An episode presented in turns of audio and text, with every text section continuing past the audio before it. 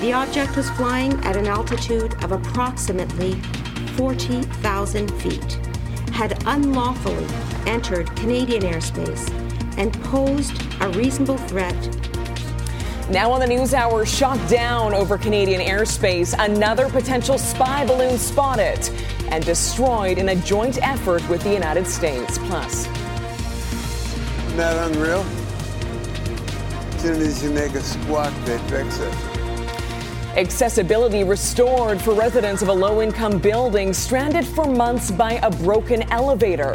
Why the fix wasn't ultimately all that complex, and one kind gesture can make, you know, a big difference in in someone's life, and it felt really good. A labor of love. The support group stitched together one skirt at a time in honor of missing and murdered Indigenous women. You're watching Global B C.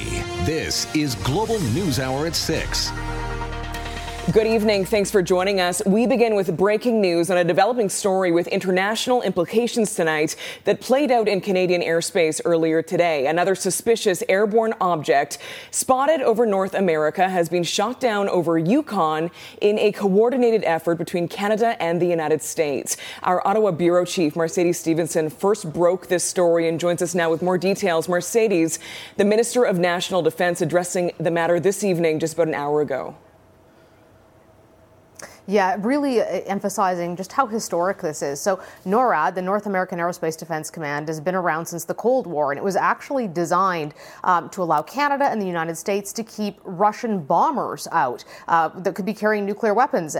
Who would have thought in twenty twenty-three we would be dealing with a scenario where they are shooting down potentially what, what today may have been another balloon out of the sky from China, not the original adversary they were looking at. Uh, it's, it's something that's evolved. It evolved in nine eleven as well, when there was concerns about civilian airliners being hijacked, and now yet another mission. But a historic day today uh, that for the first time, as far as any of the military sources I've spoken to are aware of, and the Minister of National Defense said this as well, the first time that NORAD has actually shot an object down uh, in Canadian airspace. This was about one hundred sixty kilometers from the border with Alaska. It had floated across. Prime Minister Justin Trudeau gave the authorization for it to be shot down in Canada, and of course uh, President Biden approved that an American jet could do that. There was Canadian and American jets scrambled, and basically the deal was whoever got there first and had the best shot would take it out. That happened to be an American F twenty-two, and now Canada will be deploying a team up there to collect and analyze the evidence and do what they call a sensitive site exploitation, where they figure out what was this object exactly? And we're getting a little bit of detail of what that is. The Canadian government won't say yet whether or not it was another Chinese spy balloon, but listen to the description that Defense Minister Anita Anand gave just a couple of hours ago.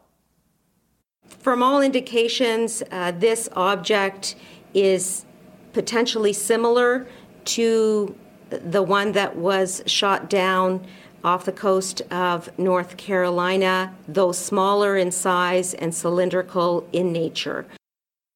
Okay, so many questions and speculation still. These incidents are as confounding and fascinating, quite frankly, as they likely are concerning from a security angle. Should we expect to see more of these objects detected, Mercedes? And what's the chatter among government officials on this? So the chatter I'm hearing from my military and security sources is that, yes, we should expect to see more of these uh, if this is, in fact, part of what is, they believe, a vast um, Chinese surveillance program. And, and these balloons, by the way, have been around for years. They, they were around, including uh, in the United States, under the Trump administration. But what's changing now is, A, the politics, and B, our ability to detect them. Now they know where to look for them, so they're potentially finding more of them. And as we've seen, there seems to be just one answer, and that is to shoot them down, in the three that we've at least been publicly aware of. But my sources say that they've been privately aware in, in like the secure environments that these were around for quite some time. It, are there more or less right now? Uh, that's unclear, but it seems to have been, uh, again, if this object was a part of that program, part of an ongoing program that was pretty widespread. And then that leads to the question of, where does this all go for North America-China relations? Obviously, uh, this is a very tense moment, and there's a question about how this all goes forward and what kind of response North America will take. Yeah, a lot more to come, no doubt. Mercedes Stevenson in Ottawa this evening. Mercedes, thank you so much for being with us. Now to the cascading healthcare crisis in this province and one possible answer to alleviate the mounting pressure on the system. Physicians' assistants. Employed in other provinces, they could help ease the burden of doctors. So why aren't they permitted to work in B C? Paul Johnson spoke with a pair of physicians' assistants who say they'd bring their skills to B C in a heartbeat if they could. If I were to encounter you as a patient, we would sit down and, and talk about kind of uh, what was bringing you into the clinic. Halifax physician's assistant Gabriel Damone walked us through the role he plays in his day-to-day work with the Canadian Forces, seeing patients, dealing with common maladies, and freeing up his doctor to work on more complex cases. We're a force multiplier for the, for the doctors. Force multiplier. Sounds like the kind of thing many British Columbians would like to see, especially if they've had a disappointing encounter with the healthcare system. But you won't be seeing a physician's assistant anywhere in the province because they're not allowed. To the best of my knowledge, I don't know if there has been a reason uh, that's been given. Well, B C doesn't have them. Many other provinces and the Canadian military use physician's assistants to complement the work of a doctor. In the recent controversy over a staffing crisis in Port Hardy, one of the doctors there last month called out Victoria for not making them available in B C. If it's good enough for the Canadian military, why is it not good enough for British Columbians? As our healthcare system comes under increasing scrutiny, two of B C's opposition party leaders, Kevin Falcon of the Liberals and Sonia Furstenau of the Greens, have called on the province to move forward with enabling physicians' assistants to work in B C. So far, the Ministry of Health has said it's in the process of gathering facts from other provinces that already use them. Uh, you know, there are P As that are willing to go and work, and you've got uh, doctors that are, are advocating on our behalf, and um, quite a few different uh, entities that are advocating on our own behalf. But unfortunately, we're kind of hitting a a, uh, uh, a wall when it comes to, to kind of having that all come to fruition. As for Damone, he grew up in B C, and his first choice would be to come out west when his job with the military ends. But as it stands now, he'd have to look for a different job. Paul Johnson, Global News. The war of words continues over whether companies tied to a Vancouver Island First Nation can bid over the construction of the new Cowichan District Hospital. The one point four five billion dollars project is the first major health facility being built under the Community Benefits Agreement. The province says the program prioritizes the hiring of unionized local workers, including Indigenous people, for government projects. But the Cowichan tribe says its companies have been excluded from work on the new hospital, which is being built on on their traditional territory because employees aren't members of a recognized union. That's one of the requirements of the C B A. Just this past week, Health Minister Adrian Dix announced that talks surrounding the dispute had been resolved in favor of the tribes, but that is news to the owner and operator of a Cowichan Tribes contracting company and the tribe itself. It's been settled by doing what we do, which is talk to all the parties, and um, And then uh, what's what's happening is that the Development Corporation uh, is going to be allowed to bid on projects without changing their their composition of employees. Do I have faith in this government and the Crown Corporation of what this is? No, I don't. Now I'm saying abolish the C B A. You're disrespecting everybody at the table. There's no reconciliation. All of this has started off back in August of twenty twenty-one. And here we are, February twenty twenty-three. Can we get any more disrespectful? A partial statement from Cowichan Tribes Chief Lydia Hwitsum says, quote, "We have not yet received formal notification from any parties involved of any changes. In the meantime, our companies and their workers are sitting on the sidelines, watching the clock run out on any meaningful participation," end quote. And Cowichan Development Corporation C E O Jody Dick said in a statement as well, quote, "The latest correspondence from Allied Infrastructure and Related Construction Council requires K D C to try to negotiate negotiate subcontracts at substandard rates far below our current island rates." Salt Spring R C M P are asking for your help in finding a child pornography suspect wanted in Quebec. thirty-nine-year-old Jimmy Pishke is the subject of an arrest warrant for several alleged child pornography offenses in that province. R C M P say he pleaded guilty to those charges, but he recently failed to appear in court. He was last seen on Salt Spring Island last night. Pishke is also known to use the aliases James or Jimmy Leduc. If you see him, call police. A crucial lifeline for residents of a supportive housing building in Vancouver is now back in service after months of going without a working elevator. The out-of-service lift forced some tenants with mobility issues to temporarily relocate to other housing. But those who've stuck it out since September are wondering why it took so long to fix. Kristen Robinson with the seemingly simple root of the problem. Don't have to hurt my knees anymore. It was getting pretty bad. Awaiting a knee replacement, Rick Erickson hopes the battle with the stairs is over for the many Portland hotel residents living with mobility issues. Grabbing their walker and chucking it up there and then crawling up and grabbing it and chucking it again. Fix the elevator! The elevator in the social housing building owned by P H S Community Services Society had been broken for almost five months when tenants marched to P H S Monday and demanded a fix. The next day, it happened. Isn't that unreal? As soon as you make a squawk, they fix it. They brought in a, a repair crew first thing in the morning, and it just took like maybe fifteen, twenty minutes of them working on it, and it, now it's working again. I'm feeling relieved. It should have been done a long time ago. When residents were stuck in their rooms last month, B C's housing minister said the elevator required a major fix. A uh, contractor has been hired to, to do that work. Uh, the work is expected to be completed by April. Two weeks later. So two more months to fix an elevator? Well, there was uh, some serious issues in that uh, elevator. We had some parts we were going to uh, try to fix it with, but then the decision was made to actually redo the whole entire shaft, and that's why the parts are delayed slightly longer than we'd like them to. P H S told Global News Friday, as part of the ongoing assessment of the current elevator while we await full modernization, a broken wire function was discovered and repaired on Tuesday, and the elevator has been operational since that time. B C assessment records list the City of Vancouver as an additional owner of twenty West Hastings. Operations, according to the city, are handled by B C Housing. If the elevator at City Hall broke down, do you think it would take five months to fix? Be fixed the next day or that day, I would imagine. No, it'd be fixed like probably within the same day. How does that make you feel? Uh, about this big.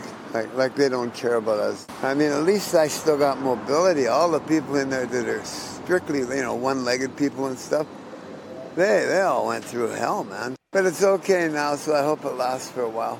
Kristen Robinson, Global News. R C M P in the Fraser Valley are asking for your help in finding a missing twelve-year-old girl tonight. LaVonna Harris lives in Agassiz, and police believe she may be in the Chilliwack area and associated with a blue Dodge Ram pickup. Harris is five foot two, about seventy pounds, and has shoulder-length black hair. Police and her family are concerned for her well-being. If you know where she is, call police. Nanaimo R C M P are seeking two persons of interest in a commercial break-in last month. Video surveillance from the Gold and Silver Guy on Townside Road shows two men out front, one pacing back and forth, the other carrying a dark case and an item resembling a portable drill. Police say the business owner found a rear door busted open and drywall knocked out when he arrived on January twenty-first. The store sells precious commodities and cash, and several expensive items were taken from its safe. More heart-stopping dash cam footage has surfaced showing a harrowing moment where two semis almost collide. Take a look. The video was posted to the Skilled Truckers Canada Facebook page.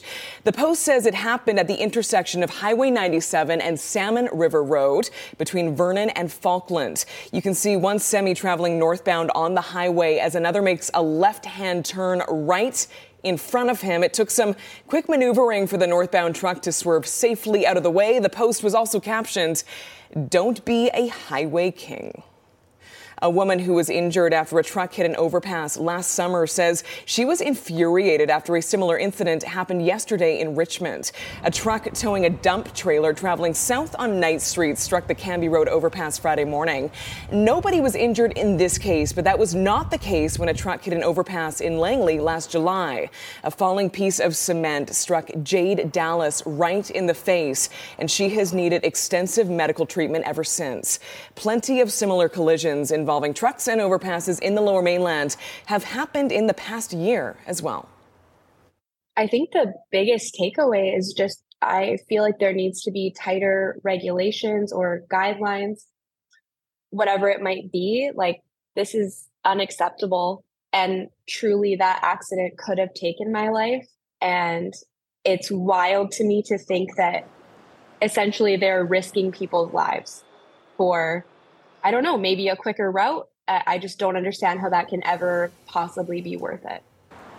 Richmond R C M P says the driver of the truck in yesterday's incident is not cooperating with the investigation. It's not clear yet if any fines will be issued in this latest incident. Coming up, an agonizing wait continues for tens of thousands in Turkey and Syria. And she was alive, and uh, we we couldn't we couldn't save her, and she died. But but we saw we saw her. Why help has still not arrived in many regions nearly one week after the most destructive plague in years. Plus, I've decided that I will step down as mayor so that I can take the time to reflect on my mistakes. A bombshell admission rocks Toronto as the city's mayor resigns amid revelations of a relationship with a former subordinate. That's coming up. twenty-five thousand people are now known to have died in southern Turkey and northern Syria after powerful earthquakes and aftershocks rocked the region this week. Jackson Proskow now from the city of Besni, and a warning: this report includes some upsetting images. Through their tears, the people of Besni wanted us to hear their stories. We are in a very desperate situation here, this man explained. His sister's family was still under their collapsed apartment building four days after the earthquake, along with dozens and dozens of others. This boy told us he crawled out of the rubble through a small hole. His parents did not survive. Residents showed us bodies still visible in the ruins. They showed us video of a trapped woman crying out for help two days after the earthquake. They couldn't save her. One one woman uh, cried, and she was alive, and uh, we we couldn't we couldn't save her, and she died. But but we saw we saw her. Mustafa Karaja says he phoned every agency and official begging for help for his neighborhood. After a Polish team brought sniffer dogs that found people alive under the rubble, no one came. Here lived here lived almost two hundred people. And two hundred people, and uh, tot- totally, totally saved maybe ten, ten people. And we are calling and uh, going to everywhere, but we couldn't get anything, anything. There's a shortage of the heavy equipment needed to dig into the deepest parts of this crumpled mass. The equipment only arrived on day four. Too late to find anything but death. All of them is, uh, were, were my neighbors, and I, I know them. My sister uh, and her husband, her three kids were living here. Ikut showed us pictures of his young niece and nephews. He showed us where their bodies were. All he wanted was to give them the dignity of a proper burial.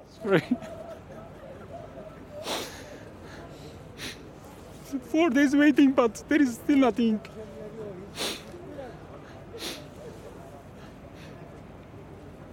The bodies can be seen. We can see them, but cannot take out. Even with heavy equipment and the arrival of rescue workers, survivors still risked their own lives on the precarious debris, often digging with their hands out of pure desperation. In Besni, they have waited too long and lost too much. Death haunts the living. So does survival. For four days there, and it's cold, and they're hard. And we are healthy, but it's very, very hard for us too. The locals tell us that many people had moved into these newer buildings thinking that they would actually be safer in the event of an earthquake. In the end, it was the new buildings that crumbled. The old buildings are still standing. Jackson Proskow, Global News, Besni, Turkey. If you want to help, you can donate to the Humanitarian Coalition, which brings together verified organizations. You can visit their website at together dot c a or call the number on your screen, one eight five five, four six one, two one five four. Coming up, an explosive resignation rocks Toronto City Hall. Do you mind if we ask you one question? No, no questions today. Sorry, John. No, no questions. The mayor of the country's largest municipality steps aside amid allegations of a relationship with a staffer. Why John Tory was back at the office today. That's after the break. In the country's largest municipality, Toronto, shock and disbelief lingers today in the wake of Mayor John Tory's sudden resignation last night. Still, as Sean O'Shea reports, the outgoing mayor was back at the office today. Do you mind if we ask you one question? No, no questions today. Sorry, Sean. Yeah, no, no questions. Toronto Mayor John Tory coming into City Hall on a Saturday after a stunning Friday night revelation. I'm deeply sorry, and I apologize unreservedly to the people of Toronto. A bombshell admission about a relationship with a thirty-one-year-old staffer. Permitting this relationship to develop was a serious error in judgment on my part.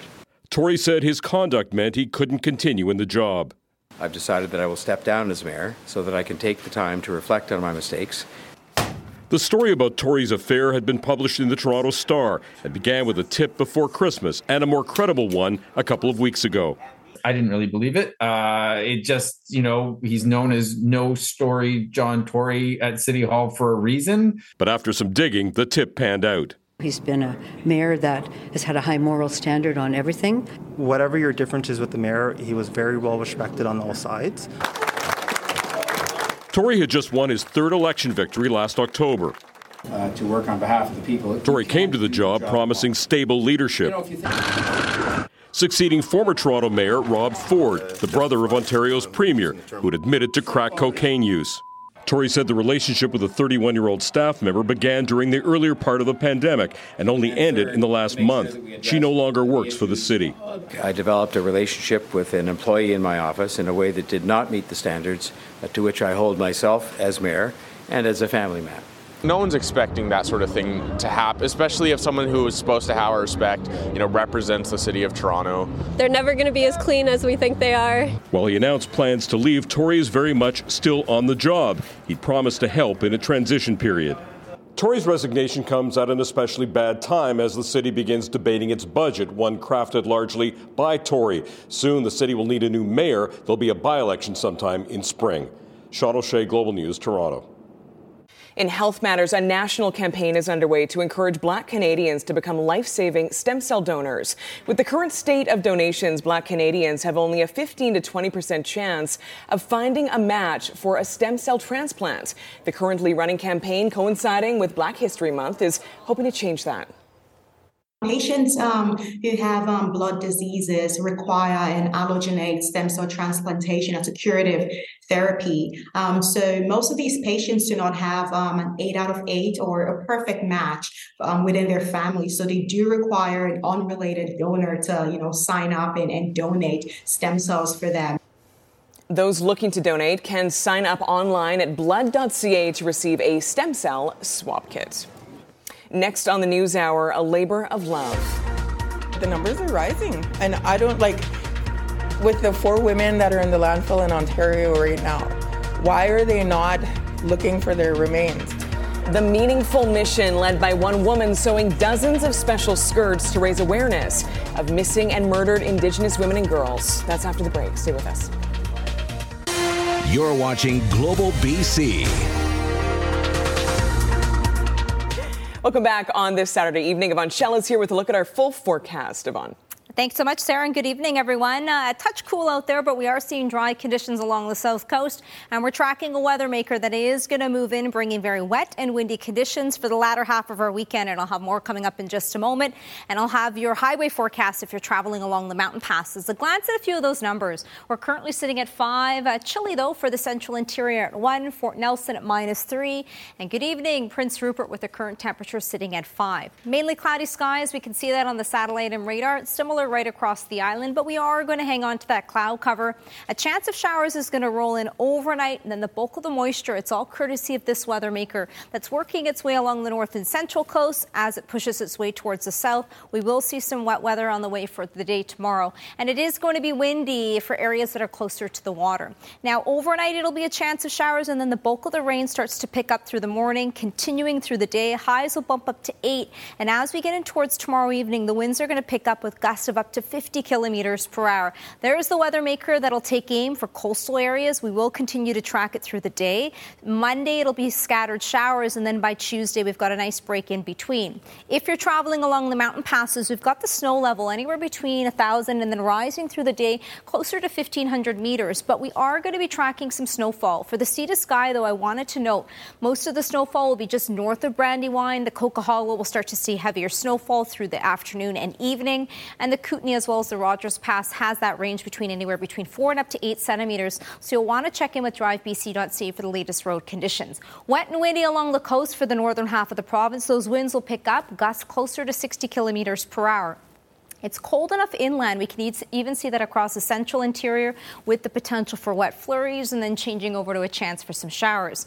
Many areas into the southern interior, the southeastern corners will also see that potential for wet flurries and then changing over to showers. Kelowna will change over to showers with a few breaks in there with temperatures even getting up to seven, and Whistler will be close to and hovering the freezing mark. Across the island, we will see those winds picking up as early as the afternoon, and then most areas across the lower mainland. Late day tomorrow, we'll see those winds ramping up, but it is going to be a soggy one for Sunday. We'll have waves of rain through the day. Highs will be up to eight degrees. It'll be an unsettled start for back to work and school on Monday. Bright spot, Sarah, so far looks to be on our Tuesday with that sunshine and highs up to five. Back to you. Okay, and Valentine's Day on Tuesday. Yeah, as well. Good timing. Perfect day for the sun to come out. Thanks so much, Devon. We'll see you soon. The past several weekends have been extremely busy for dozens of volunteers working hard to sew dozens of red ribbon skirts ahead of next week's annual Women's Memorial March through Vancouver's downtown east side. Julia Foy now on the support network Stitched Together by Strangers, all spearheaded by a local Cree woman. Vancouver mom of six, Misty Small, is working on a red ribbon skirt, which will soon be a gift for someone special. One kind gesture can make, you know, a big difference in, in someone's life, and it felt really good.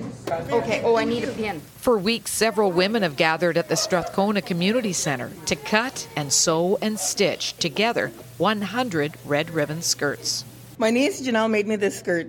Um, it's beautiful. I've never owned a satin skirt. It started with a vision from Jamie Smallboy, a way to ease the pain for relatives of missing and murdered Indigenous women and girls that are hurting because of what happened to their, their lost loved ones, whether it's their mom, their daughter, their sister, their auntie, their cousin, their friend. On Tuesday, February fourteenth, hundreds of people are expected to join the Women's Memorial March through the downtown east side. In the crowd, Small Boy and her team will be handing out the one hundred red ribbon skirts.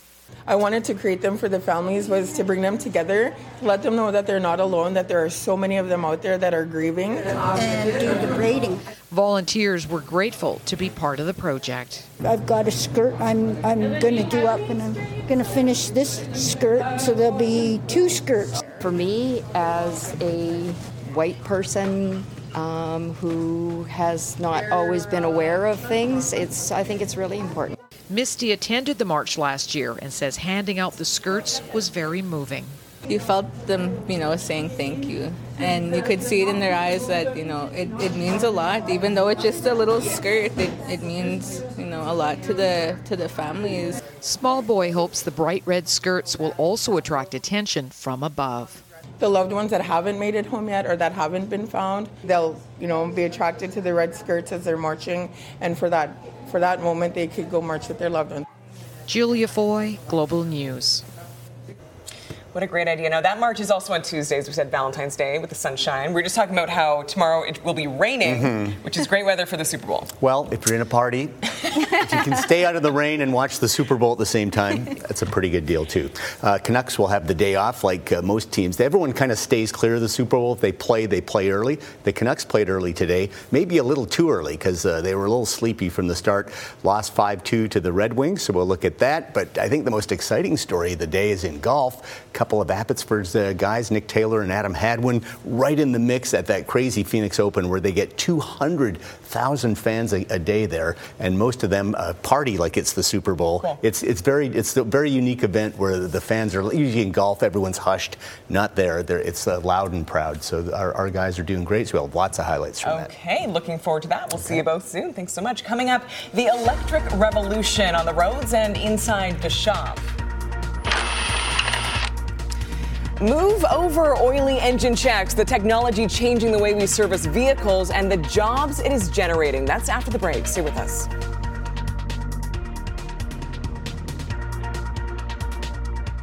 Call it a revolution or an evolution, electric vehicles are becoming increasingly common these days.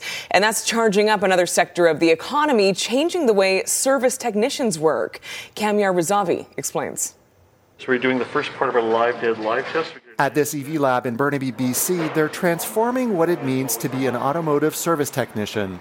Move over oil and grease, enter data, electrons, and above all else, batteries. This is the new E V economy, the various economic development opportunities springing up around the growing number of electric vehicles on the road. In Ontario, seven point two percent of all new vehicle registrations was for an E V. In Quebec, it was twelve point five percent, and in B C, nearly one out of every five new cars sold is an E V. And so we can learn a lot about absorbent uh, with this kind of instrument. So right one of the biggest challenges, how to better dig up the metals and minerals used in batteries. The demand for lithium has skyrocketed. Calgary-based startup Summit Nanotech has come up with a technology to mine lithium out of the ground, using less water and producing less waste. They're using local talent from the oil and gas sector to do the work. It's remarkably similar. Producing lithium and producing oil, it's it's almost the same. We don't have to look very far because Calgary and Alberta is full of resource extraction experts. Your condo building was probably not built with electric vehicles in mind. In twenty sixteen, Zach Lefebvre co-founded a startup to make another major E V challenge feel seamless, charging in condos. When you have ten or twenty or thirty people starting to drive electric vehicles, there's not enough electricity in the building. We'll know where we succeeded when people don't think about us. The instructor can actually put faults in there. Back at the auto shop, Associate Dean Mubashir Faruqi says servicing vehicles is constantly changing. It's daunting for some, but ultimately just more change the automotive world has long been accustomed to. Kamyar Razavi, Global News, Burnaby, B C. Coming up, Barry's back with sports and a look ahead to Super Bowl Sunday Plus. I never thought that being over here doing this thing would be possible for a little, that, that little boy that grew up on the res, right?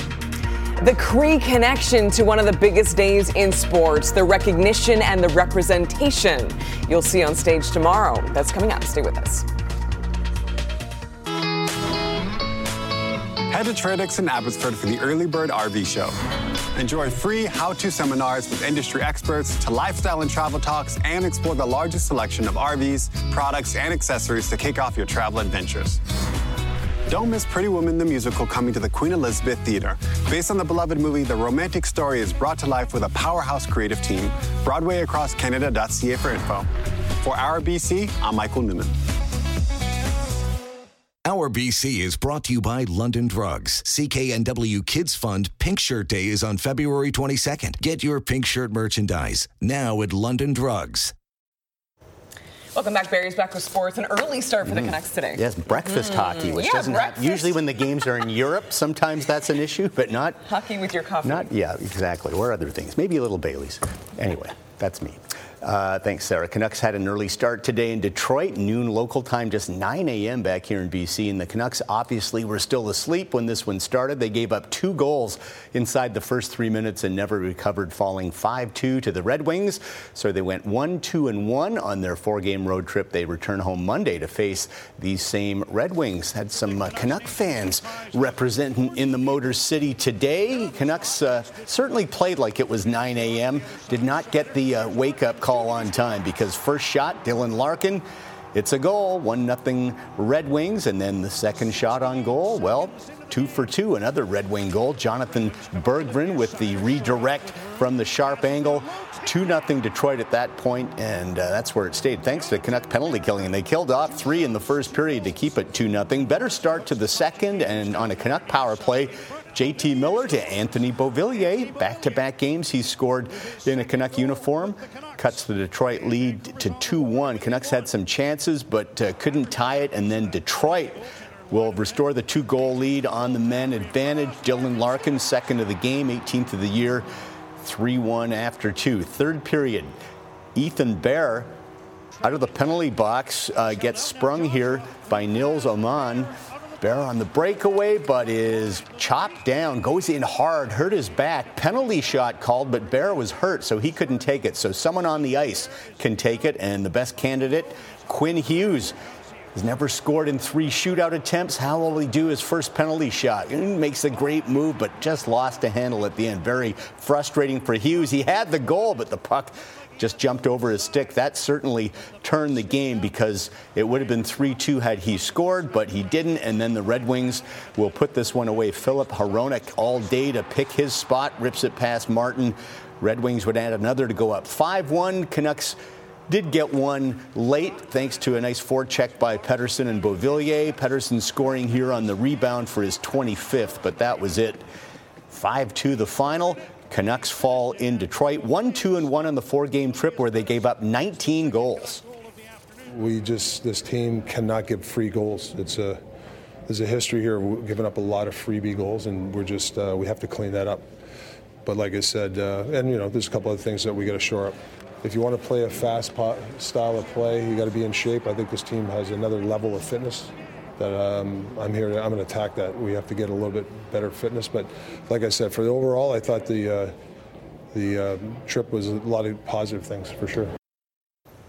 Adam Hadwin and Nick Taylor grew up dreaming of P G A Tour careers when they were just teenagers at Abbotsford's Ledgeview Golf Course, and now in their mid-thirties, the two have realized that dream for about a decade. This weekend in Phoenix has been extra special, with the two Abbotsford boys in contention at one of the most raucous sites in pro golf. Hadwin was tied for the lead after finishing up round two this morning, and Taylor wasn't far behind as they began round three. There's Adam on the practice tee, looking relaxed, playing with John Rahm and Scotty Scheffler in the uh, final grouping. A lot of Canadian fans on hand. They watched uh, Nick Taylor playing in the third to last group. Two under three, then needed his putter for a couple of uh, great par saves. First at the sixth and then at the seventh. This keeps the uh, momentum of the round going. That one had just enough on the final roll, goes down. So Nick making the turn at nine under, just three off the lead, tied for second. Hadwin kind of struggled a bit with his ball striking, which is usually his strength, but he grinded it out thanks to this par save at the eighth, staying in touch with the leaders. And then at eleven, Adam finally hits a great iron shot off the fairway, known for hitting it flush, and he gets this one to within six feet on one of the toughest holes on the golf course. And the most important thing is he would step up and convert that with this short birdie putt. Gets him to ten under par. Hadwin bogeyed the twelfth but got it right back at thirteen. Check out this little uh, belly wedge, kind of using it like a putter. That's how fast that is. It looked like it'd be ten feet short, but it almost went in for uh, a birdie, for an eagle, actually. That was a tap-in birdie. So now he's just one shot off the lead. Scotty Scheffler showing his class out of the rough here at fourteen. Beautiful shot to within a few feet. He would make birdie, and Scheffler was back on top at twelve under par. Now we go to the seventeenth, Nick Taylor. And uh, check out this touch. You have to have a good short game to play against the best players in the world, and Taylor has that. Hits this one to just a few feet, made another birdie, and he's at ten under par, right in the thick of things. Exciting to watch. Now Hadwin at sixteen. This is the final tee shot at that Rockies Stadium hole. twenty thousand fans in the stadium atmosphere. And talk about saving the best for last. Last year they had a hole-in-one. This year, can Adam Hadwin give them the ace? Well, that close to within a foot and a half. The crowd went wild anyway. A tap-in birdie for Adam, got to ten under. What a moment for Hadwin at golf's craziest party atmosphere as they throw the bottles. But the fun at sixteen, not done yet. Arizona State alum John Rahm from forty feet. And would you believe that drops for a birdie, and the rather loaded crowd goes wild again. Rahm to eleven under, one off the lead. Nick Taylor then, after a great approach at the eighteenth, another birdie. He's at eleven under, two off the lead, shot a four under sixty-seven. He'll play in the final group tomorrow with Scheffler, who leads at thirteen under, and John Rahm tied with Taylor at minus eleven. Hadwin is at ten under, tied for fourth. He'll play with Jordan Spieth and Terrell Hatton in the second to last group. So what a day for the Abbotsford boys in Phoenix. Back to the N H L, Oilers and Senators from Ottawa. First period, Connor McDavid. Good pool player. Little bank shot there off Anton Forsberg, his league-leading forty-second goal. Second period, Zach Hyman in alone on a breakaway. He is hooked, so a penalty shot awarded. So Hyman one-on-one on Forsberg. Nice little backhand deke, and it's two one Edmonton. And then we've seen Connor McDavid score, score brilliant goals. This might be his best ever assist. Gets the puck off Thomas Chabot, spinorama, then the backhand, no-look pass to Ryan McLeod. What a play by McDavid for the shorthanded goal. He had a three-point game. Oilers now nine oh two in their last eleven, just a point out of first in the Pacific Division after the six three win. Also, Flames and Sabres. Jacob Markstrom gave up two goals on the first three shots of the game, but that was it. It was all Flames after that. They catch fire in the second. Jacob Pelquet, the rookie, scores his first N H L goal. Great finish by the Flames' first rounder from twenty nineteen. Flames got four goals in five minutes to blow this one open. The fourth by Nazem Kadri on the deflection as the Flames pummeled the Buffalo Sabres seven to two. And Bo Horvat and the Islanders at Montreal, late second on the power play. Horvat will get his second as an Islander, his thirty-fourth of the year from the sharp angle. Squeezes it through somehow. Not his prettiest goal, but he will take it. two one Islanders, but the Habs tied it. And then in overtime, just as the Canadians got out of the penalty box, it's uh, Mike Hoffman in alone stopped, but Mike Matheson cashes the rebound. Costly loss for the Islanders trying to chase a playoff spot. four three. Habs win. And that okay. is it for sports. Super Bowl tomorrow, about a three thirty mm. kickoff, and apparently Rihanna is playing halftime, according to Yvonne. Sounds good. She just filled us That's all she on wants that, to watch. Well. She does not care about the game. She wants to watch Rihanna. Tomorrow will be a big day, for sure. Uh, yes, mm-hmm. well, literally, literally uh, billions of people watching the game. No kidding. And coming up, a Canadian Cree connection to tomorrow's Super Bowl festivities. Stay with us. I see you're doing it. From the stories that touch us all to the events happening all around us. When B C needs to connect, B C turns to the source that brings us together. Global News. Connect. Welcome back. Okay, tomorrow, of course, will mark the fifty-seventh Super Bowl and the first year of some long overdue recognition. With hundreds of millions of people tuning in, all eyes will also be on a Cree dancer from Canada for an historic first. Nathaniel Dove reports. Put simply, it's one of the biggest shows on earth. This is the, the game of all games. Kenneth Gainwell! The Super Bowl isn't just football. It's a concert from one of the world's biggest stars, millions of dollars in commercials. Hey, I'm watching you like a hawk. Tony Hawk? And now, for the first time, an acknowledgement of the people who lived on the land first. I come from a real tiny, small reserve in northern Saskatchewan, and I never thought that being over here doing this thing would be possible for a little, that, that little boy that grew up on the res, right? Patrick Mitswing from Makwasagagan First Nation is a world champion dancer and is performing at the Super Bowl's opening festival. He calls it a huge opportunity for him and hopefully for everyone watching. Mitswing says he, like so many others, suffered from intergenerational trauma. He hopes the celebration of his culture at such a high-profile event sparks understanding. It was so hard growing up not knowing the truth of why, you know, why, why are these problems here and why do they exist? And, and for us, when we, we heard about truth and reconciliation, it, it helped us start our, our healing process. A process with obvious challenges in professional sports. One of the teams playing Sunday is the Kansas City Chiefs, the fans of which used to dress like First Nations people. Several other professional sports teams are named after First Nations. Mitswing says the huge step of acknowledging history is also just the start. That's just going to trickle into their organization of having those conversations and stories and realizing, you know, that maybe these these logos need to be changed and, and different representation needs to happen. Nathaniel Dove, Global News. Okay, looking forward to seeing him and all the performers mm-hmm. and athletes tomorrow. I did say course. billions, which might have been a slight exaggeration. Billions, Maybe Barry billion. said. Maybe, we'll be watching. Know. A lot of people, it's hard to tell because when there's two hundred people at your house mm-hmm. party, although that's a big house, how do you know? I think only two people are watching, so you have to estimate, which is yeah. difficult. Good point. Okay, okay quick Just look saying. at weather before we go, Yvonne. Uh, soggy one for Super Bowl, so good excuse to stay indoors, but we are going to be tracking rain.